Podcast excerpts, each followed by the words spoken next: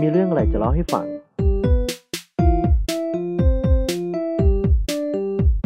สิ่งที่ต้องทำระหว่างที่รอ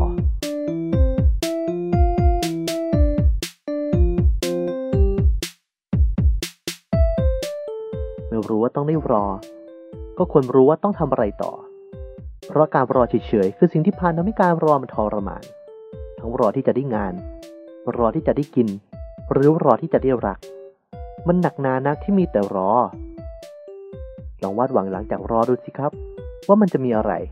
มันจะได้สมใจไหม หลังจากที่รอมานาน มันคงน่าสนใจว่าหลังจากรอแล้วสมหวังตามนั้น หรือลองคบคิดว่าการรอคืออะไรทำไมเราจึงต้องรอ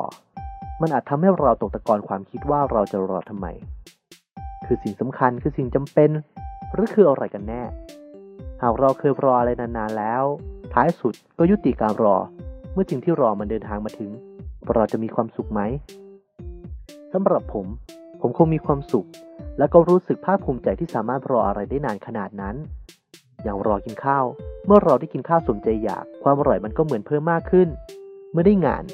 มันก็ดูเหมือนว่าเราจะเต็มที่กับงานที่ได้ทำและเมื่อเราได้รัก มันก็ดูเป็นความรักที่เราจะเก็บรักษามันไว้อย่างดี มันคอยดูแลไม่ให้จากไป หรือวางแผนระหว่างที่รอก็ได้ เราจะทำอะไรบ้าง มันอาจฟังดูยากที่จะทำอะไรระหว่างที่รอ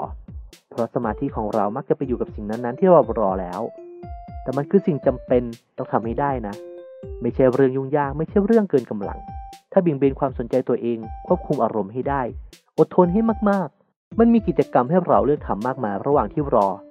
ตั้งแต่ใช้เวลาน้อยๆไม่กี่นาที จนไปถึงมากๆแบบหลายสัปดาห์ หลายเดือน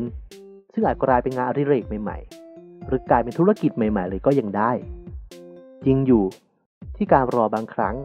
มันก็ทำให้เราผิดหวัง หรือมันไม่สมกับการที่เรารอ แต่ย่างน้อยหากเราได้ทำอะไรระหว่างที่รอแล้ว มันก็พอทำให้การรอไม่ได้สูญเปล่าไปเสียทั้งหมด บางที ขณะที่เรากำลังสนใจอะไรอย่างอื่นระหว่างที่รอ สิ่งสิ่งนั้นที่เรารอคอยอาจมาถึงตรงหน้าเราจนชิดซอกคอแล้ว ก็เป็นได้